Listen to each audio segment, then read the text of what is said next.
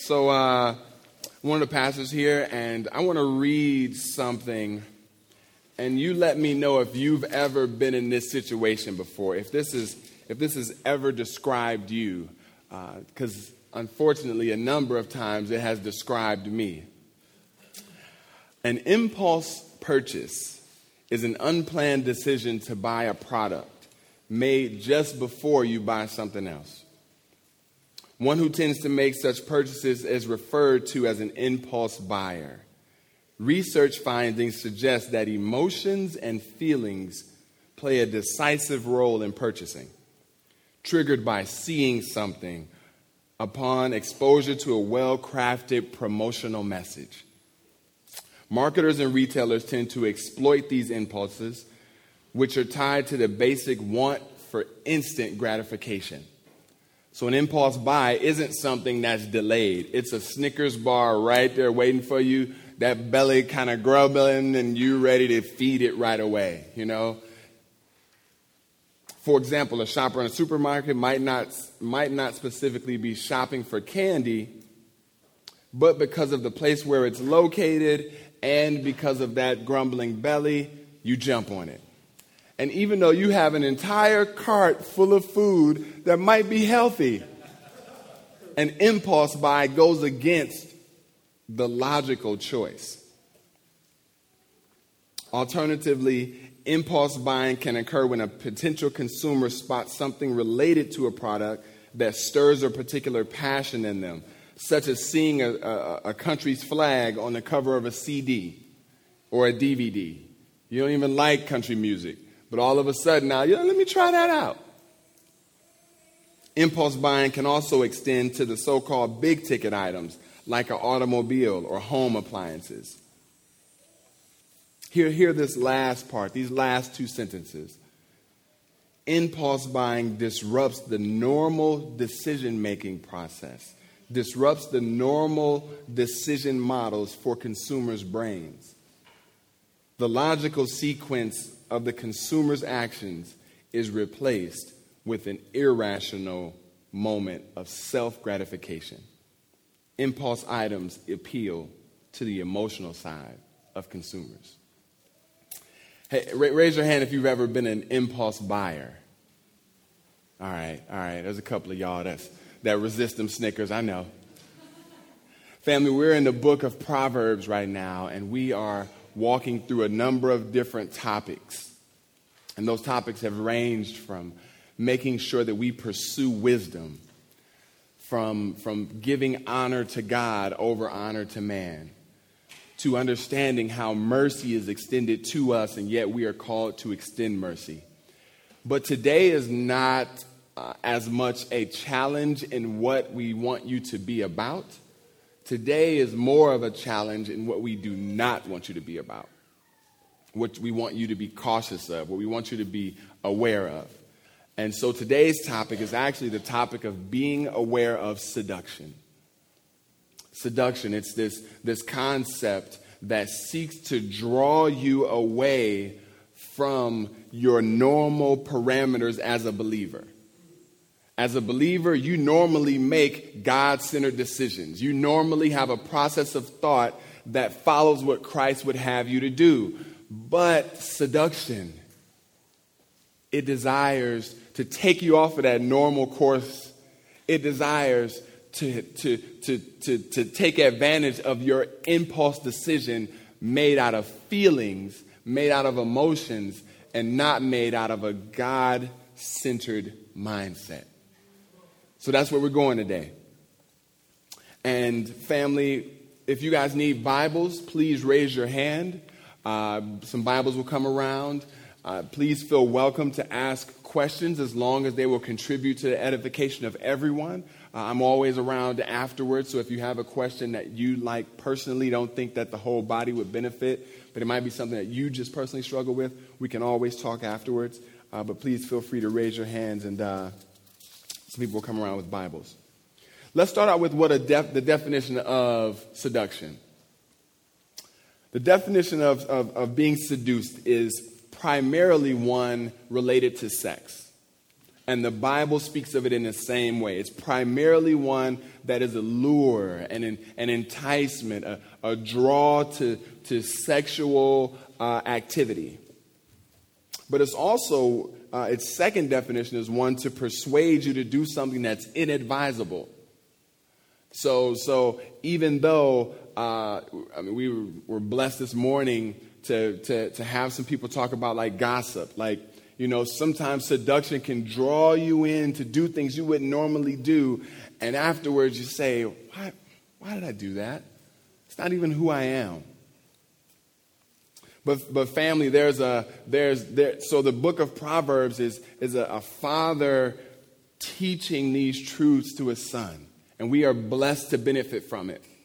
And I, and I want to start out by making sure that the women in the congregation are extremely encouraged because while the um, concepts are brought forth from a father to his son, and so oftentimes what we hear about when it speaks of seduction is that of a woman, please know this is not just speaking of, of uh, only men should beware of seduction of women. It's equally, uh, sisters, be on the alert. You be aware of the seduction of men because the goal here is that we would all compromise our covenant character.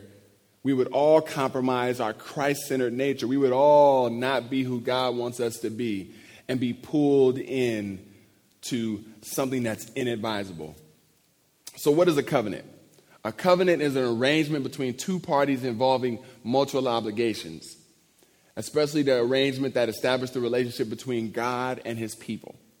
So God says, I, Give me your whole life, I'll give you me. There's definitely not an equal exchange here. Just because it's mutual doesn't mean it's equal. So God gives you way more than you could ever give Him. And we praise the Lord for that. That's why brothers and sisters are singing out this morning. But He still requires something of you, He still wants your life. And so, this, this covenant that we're in with God also gets to be uh, um, mirrored gets to be replicated in the covenant between man and woman in marriage.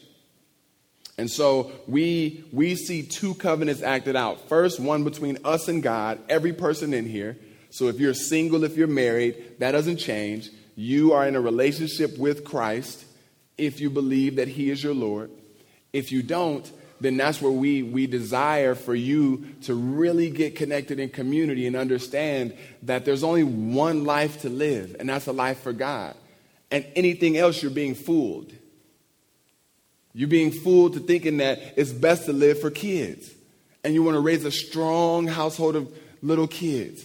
You're being fooled into thinking that it's best to live for, for profession and that I want to be a well rounded, well rounded uh, business person or, or, or an amazing carpenter.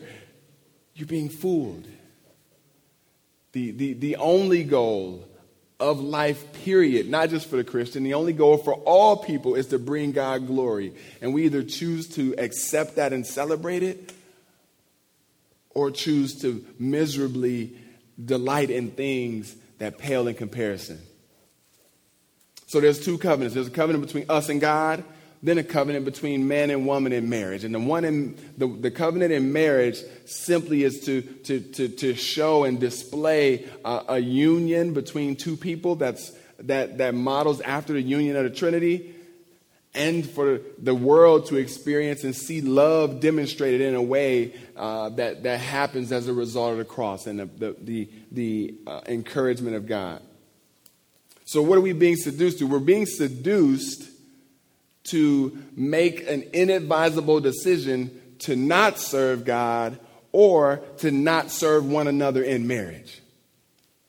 That's the goal. But we, we, we, we could make a third, right? Because, no, I'm sorry. In the first, in not serving God, that can be played out a lot of ways.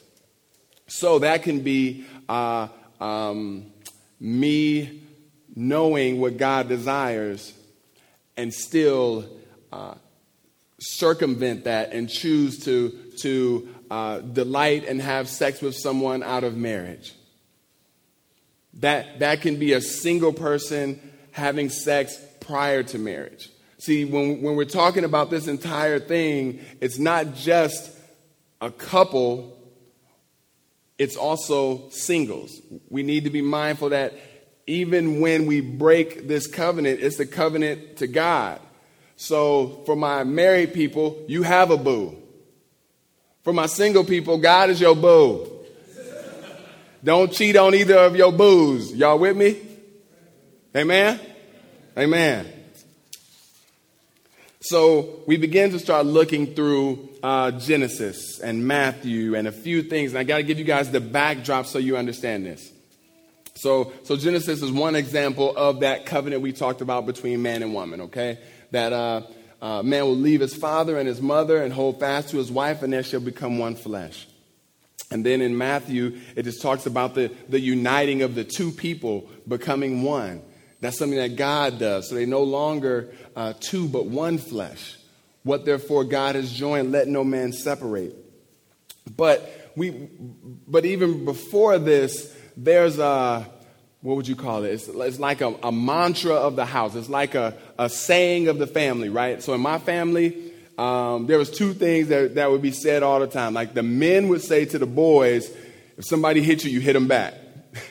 I know it's crazy, right? I know that's not, not, not really the, the gospel way to do it, but that was the mantra of our household, okay? Uh, and, and I don't know what was said to the ladies because I wasn't in that conversation. But we had our own like house mantras, you know what I'm saying? So as the people of Israel, the people of Israel have a house mantra. It's called the Shema. And in Deuteronomy 6, 4 through 9, this, this is what every dad, mom poured into the kids. It was like, this is what we say before we go out to the world. And family, this is what you are to be, we are, I am to be, we are to be teaching as we go out into the world. O Israel, the Lord our God, the Lord is one. You shall love the Lord your God with all your heart, with all your soul, and with all your might. And these words I command you today shall be on your heart. You shall teach them diligently to your children, and shall talk of them when you sit in your house, and when you walk by the way, and when you lie down, and when you rise. You shall bind them as a sign on your hand, and they shall be as frontlets between your eyes. You shall write them on the doorposts of your house and on your gates. So, this is what's being continually impressed upon the hearts, and continually impressed upon the hearts. But, and, and we see this expressed three times in the Bible. You see it in Deuteronomy 6, you see it in uh, Deuteronomy 11, and you see it in Numbers 37. But in Deuteronomy 11, before the family saying, it says this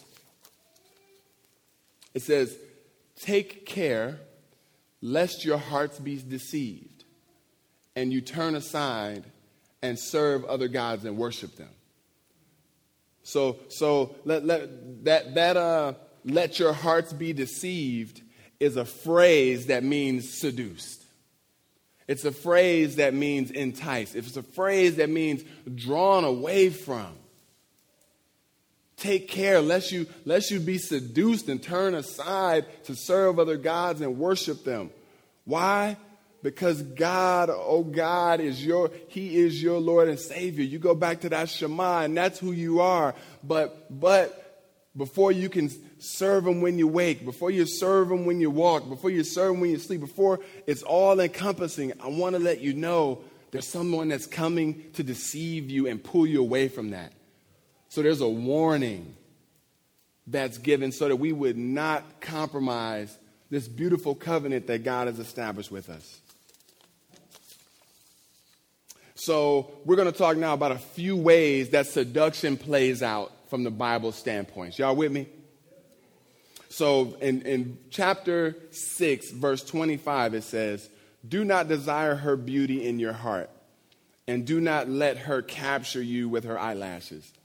Now, the, the, the focus here is one of lust, and it's, and it's communicated in a slow progression. So it's even as he's talking to his son, he's not saying, son, like, you just wilding, you crazy. I know you would just go run with a prostitute. He's saying, no, like the subtle way that you might begin to desire a woman that would not reflect that of God can build and it can fester and it can become more poisonous.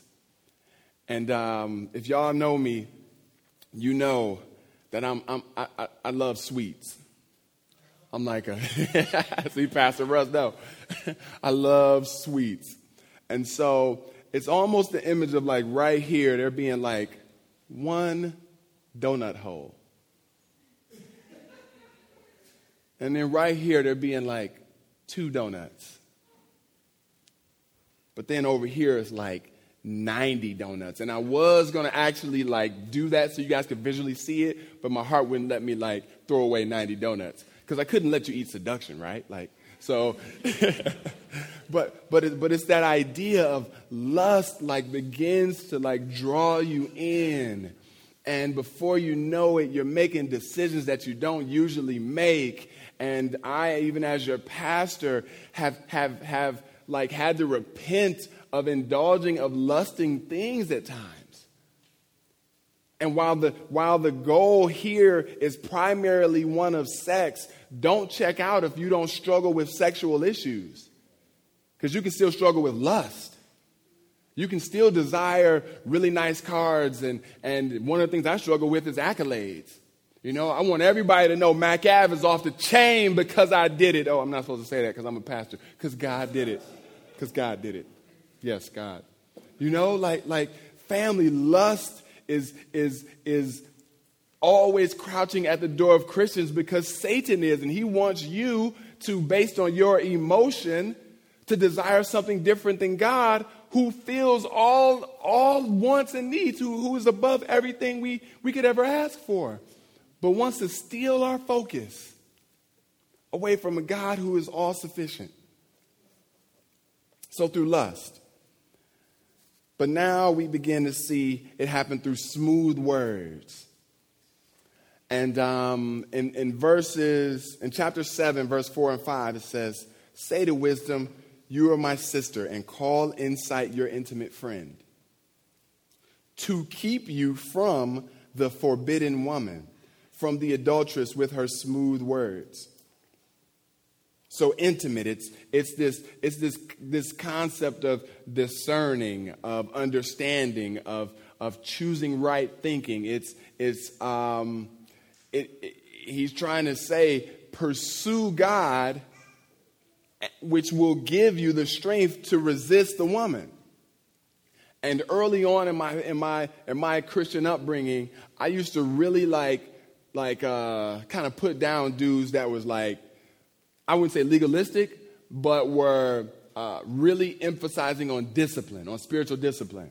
So guys would come to me like, hey, Leon, you read your Bible? No, man, but I'm loving Jesus. What's wrong with you? You know, like, you know, like, why are you asking me? Did I do it? I, I, didn't. Does that mean I'm not a Christian? You know, and you start going there. But, but now and, and that I'm a little older, I realize how healthy discipline is.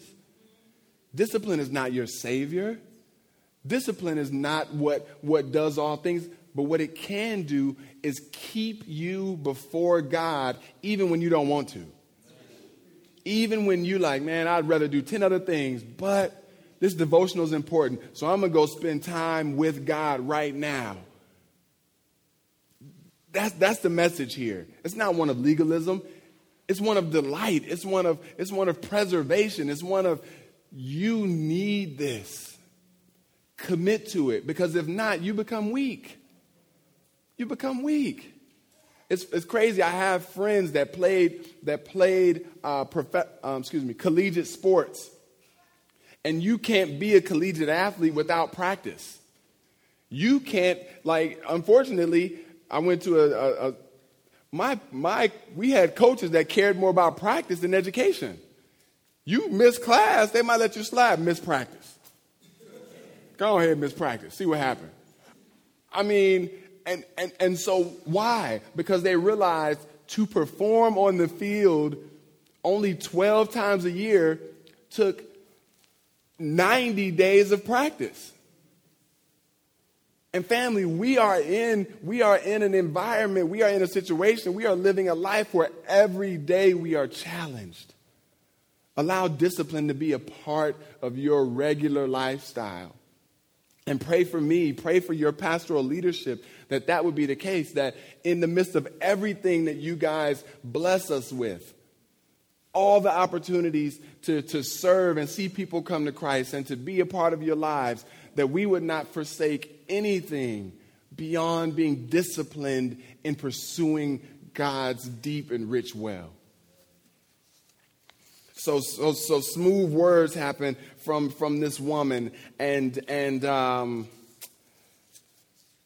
smooth words are, are one that, so I'm gonna just, I'm gonna step away for a second and just, okay, so this is one for the married folk, and then one for the, for the, um, like, to be married folk. For men, uh, ego stroking easily allows a man to begin to slip up.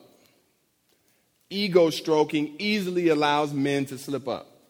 So I, am saying that because wives, make sure that you are caring for your husband and he hears celebration from you.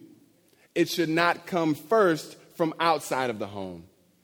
So that when he's in the community, it's not foreign. You know, you don't want him out in the community and someone's like, hey, you're looking good today. Oh, yeah, I am, you know. But, nah, you know, thank you. But, but I, have heard that from my wife within the last week. You know, I've been, I've been blessed. My, my tank is full from my wife. To be husbands, do this with your wives. To be wives, do this with your husbands. All right, back in the pulpit. Um, smooth words. They, it, it's uh, it's a, a, a seductive method of luring and capturing the attention, of capturing the attention.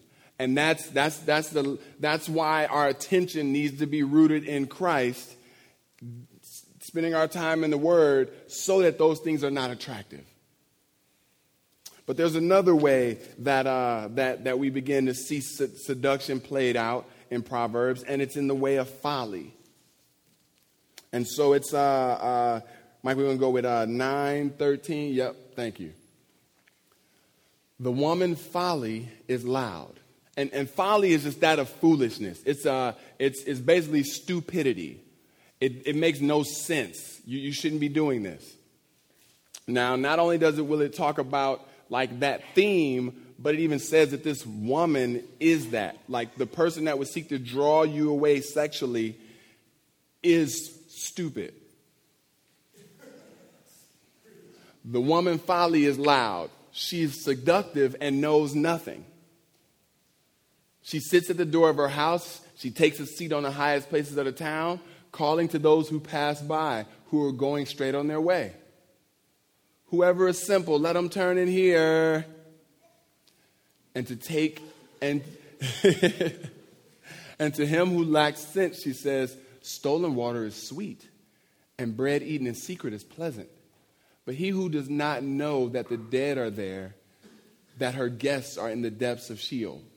And Sheol is, is, is uh, another word for hell. Do you see how um, even her statements are dumb, are stupid. Stolen water is so sweet, and bread eaten in secret is so pleasant. I've, I, um, I've been, uh, um, I've been roped into doing some stupid stuff. Okay, so I was, I was in college. Me and all the homies are back, and uh, the nightclub is jumping. It's packed. We can't get in. So one of the friends says, Hey, I got an idea.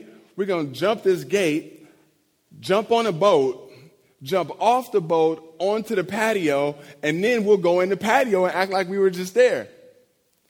He jumped the gate. We all said we jump in the gate. So before I knew it, I'm jumping the gate, I'm on a boat, I jump off the boat, I'm on the patio, and I look back and I'm like, whoa. Okay, wait. I just jumped off a boat onto a patio and I didn't think, but, but the undercurrent of the Cuyahoga River, and I'm in the flats in Cleveland, the undercurrent of the Cuyahoga River, you don't live from. If you fall in the water, you die. Or I shouldn't say that. Maybe you can hold your breath a long time. You come up down the river. but I also had my closest friend with me who could not swim. So this is just getting stupider and stupider, y'all. You, you, you, you feeling me? But the presentation seemed so good. What I wanted at the time seemed so important. And so it made impulsive sense.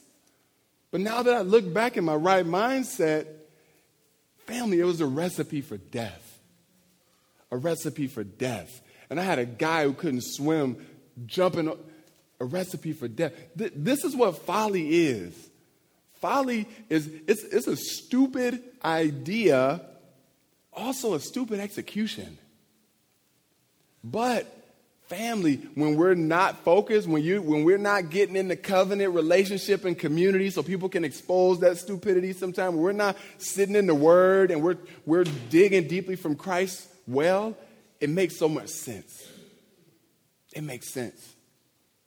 And so I, I, I, I greatly desire that none of you, that none of us w- would be seduced, that we wouldn't be fooled into thinking that foolish ways are actually smart.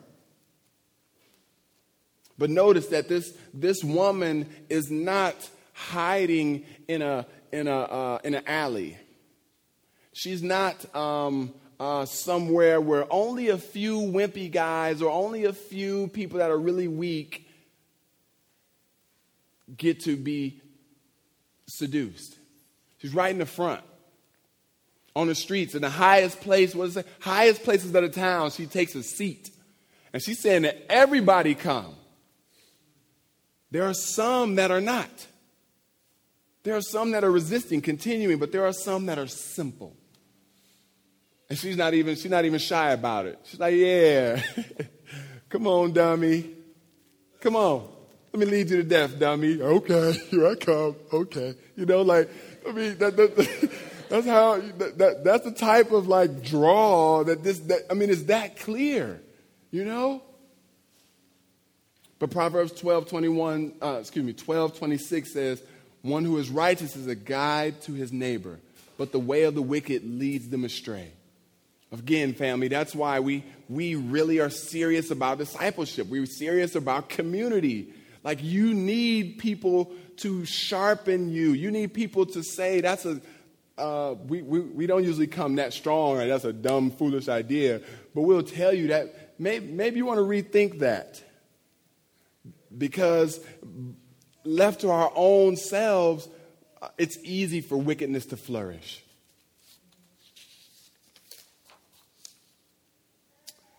Then we have uh, in chapter 16, verses 25 through 29, there's a way that seems right to a man, but in the end, end is the way to death. A worker's appetite works for him, his mouth urges him on. A worthless man plots evil, and his speech is like a scorching fire. A dishonest man spreads strife and whispers, uh, and a whisperer separates close friends. A man of violence entices his neighbor uh, and leads him in a way that, that is not good. Again, wanting to make sure just that, that we understand that, that focus on, on community, family. Now, though, we focus on adultery itself, like cheating on your spouse, or dare I say, cheating on your God.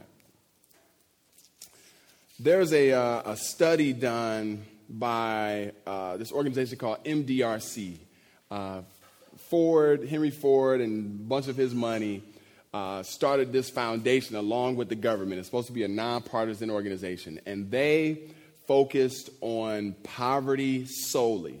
It's based out of New York. We're talking about millions and millions of dollars. They've done all these different research, stats. They try to affect policy that cares for the poor and helps alleviate uh, impoverished neighborhoods.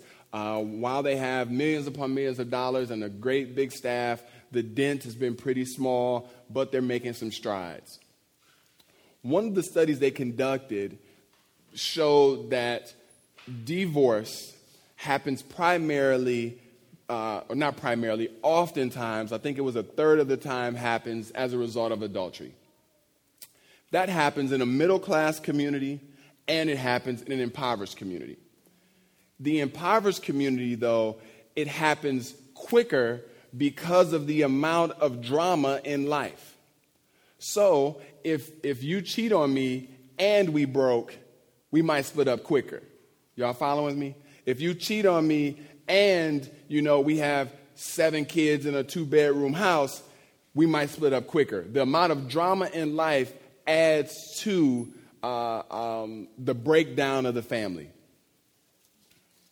One of the things they did was they brought in this class. They brought in a class and they began to teach impoverished people and middle class people and said, look, there's three topics that seem to have the biggest transformation. It was called a prep class. And those three topics were commitment, forgiveness, and clarity of expectation. Commitment, forgiveness, and clarity of expectations. Now, the first five years, this did wonders for the impoverished group. And, the, and, and as many of you guys know, um, you get married, the idea is really cool, you really excited. Then you wake up with this person that like don't do everything you say. First, first few years of marriage are a joy, but you got you got an awakening that happens. I mean, you got a whole other person you are accountable to, and they don't always do what you want to do. So those first five years are, are uh, can be a joyous but uh, uh, trying time. Commitment, forgiveness, clarity of expectations. What they found, though, was after five years, those that were impoverished, that still had those same sets of drama filled lives, ended up getting divorces, ended up with things like adultery having the same impact. And one of the things they attributed to was hey, this class was good, but it, it, we falter. We loved the idea of commitment, forgiveness, and clarity of expectations. But why did we commit to it? For her? For him? What about on a bad day when I can't stand him? Am I still committed to forgiving him? See, the, the world can't replicate what God calls us to be about as Christians. They get that it's smart, they get that it's beneficial, but it can't sustain off of our goodness. My, you, you think you're good enough to just forgive people just because? only, I, I, only reason I have the understanding to forgive any of you is because I know the depths of my sin and that God has forgiven me. Family, I'm, we are committed to a God who says, Yeah, you to be about these things. You to be about commitment. Because you were committed to me before you married anyone. I had your heart. You were committed to me. Yeah, you to be about forgiveness. Look what I've forgiven you of. Clarity of expectations. Some of us working on that, huh? We, some of us we working on that. Some of the brothers just look straight. Don't don't look to your wife. Look straight. Look at me. I'm I'm getting you out of this one. We brothers, we working on that. You know. I don't know if that's a biblical principle or not. I think it's healthy for our homes, though. Very healthy for our homes. But commitment and forgiveness are biblical. Those those are things that we will be committed to until the day that we die because we love Jesus. The world's trying to imitate what the church should be about. But sadly, the church is experiencing some of the same effects as the world. Our divorce rates are, are starting to mimic that of the world. And one of the reasons why Proverbs is very clearly trying to warn you is because what, your arrogance can set you up for failure if you think, oh, I'll never do that. I'll never do that, please. You know how much I love her? Never. I hear you. Have confidence, but be aware. Be aware. Don't let, don't let that donut hole get you. don't let that donut hole start, start to lure you in. Yeah, see? Somebody praising up in here. so, so family, um, I, I, wanted to walk through just a, a, a, last, we're, we're going to end on chapter 7, Mike, because it almost walks through like the playing out of all the different components we've talked about. And, and, and Proverbs, you usually get these snippets of wisdom.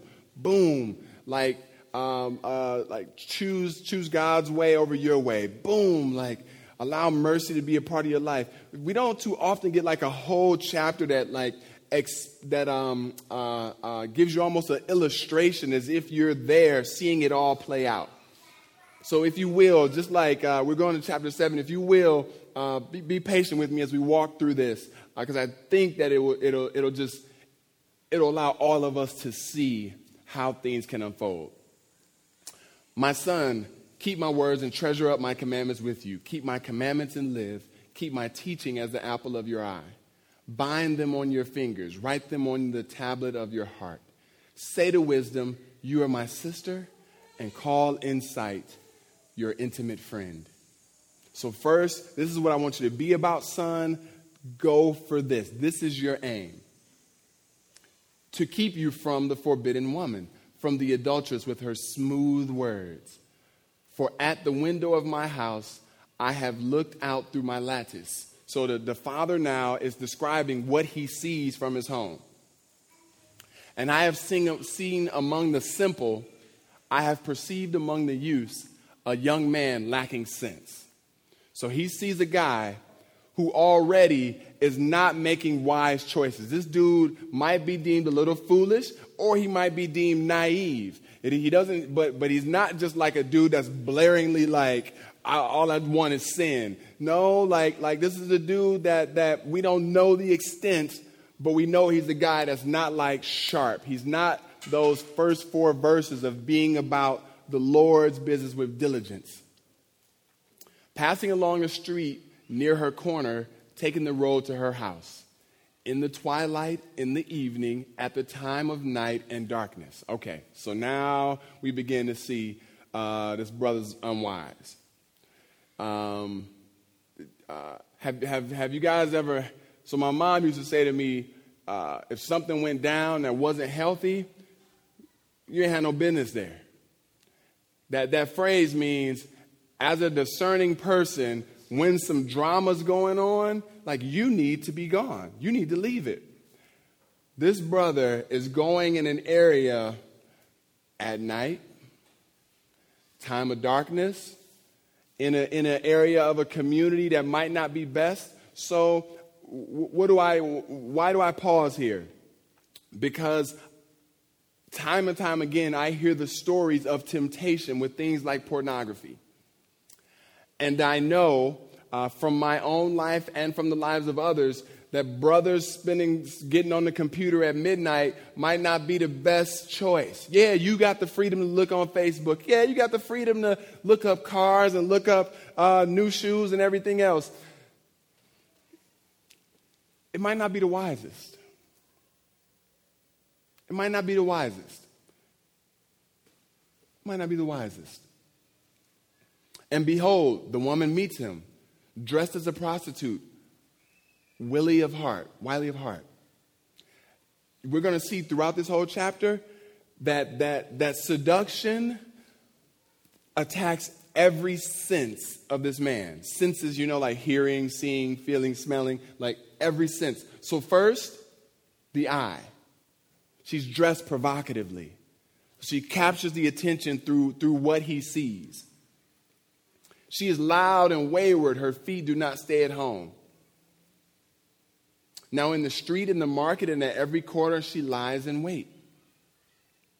Again, that, that, that, that verse 12 is just to let every believer know don't think it, this is not for you because she's waiting for you. She seizes him, kisses him. What, what sense does a kiss evoke? Which of the senses is that? Feel, touch, okay? And with bold face, she says to him, and, I, and I've watched, I, I've seen this play out in my own life. I'll be walking with a friend, we go into a store, and then the woman there says, Hey, how you doing? We got these shirts on sale, caresses my friend's arm. And I'm like, Whoa, dude, Do you see that? Like I, I, I know you guys are, you guys got the blank stare. It's cool. I want to prepare you. I want you guys to be on alert because all it takes is that that subtle caress. And I've, I've known guys to leave and say things like, "Man, dude," I mean, say things that are inappropriate. Where I've had to, had to, had to, had to check them. Family, be on the alert. Like this is be aware it's out there. And was that sister necessarily trying to sleep with him? I don't know. Maybe she was just trying to sell a shirt. I don't know. What I do know is that it, it can take a man's mind somewhere that it shouldn't be going. She seizes him and kisses him, and with bold face, she says to him, and I'm sorry, y'all, when I saw a bold face, it just took me to like a, like my mom used to be like, you know, that's a bold face lie. Like it's, it's clear to everybody what she's about. I had to offer sacrifices, and today I have paid my vows. This is, this is kind of crazy because this woman is one that, who you offer sacrifices to? Y'all can answer that. Who do you offer sacrifices to? God. So she, she's basically saying, I've done my church thing for the moment. Now you, and, you and me can kick it. We, we, the God thing, you, you naive enough to need to hear me to just say, I believe in Jesus too? Okay. I believe in Jesus. Can we sleep together? You know, that, that, that, that, that, that's how it's going down.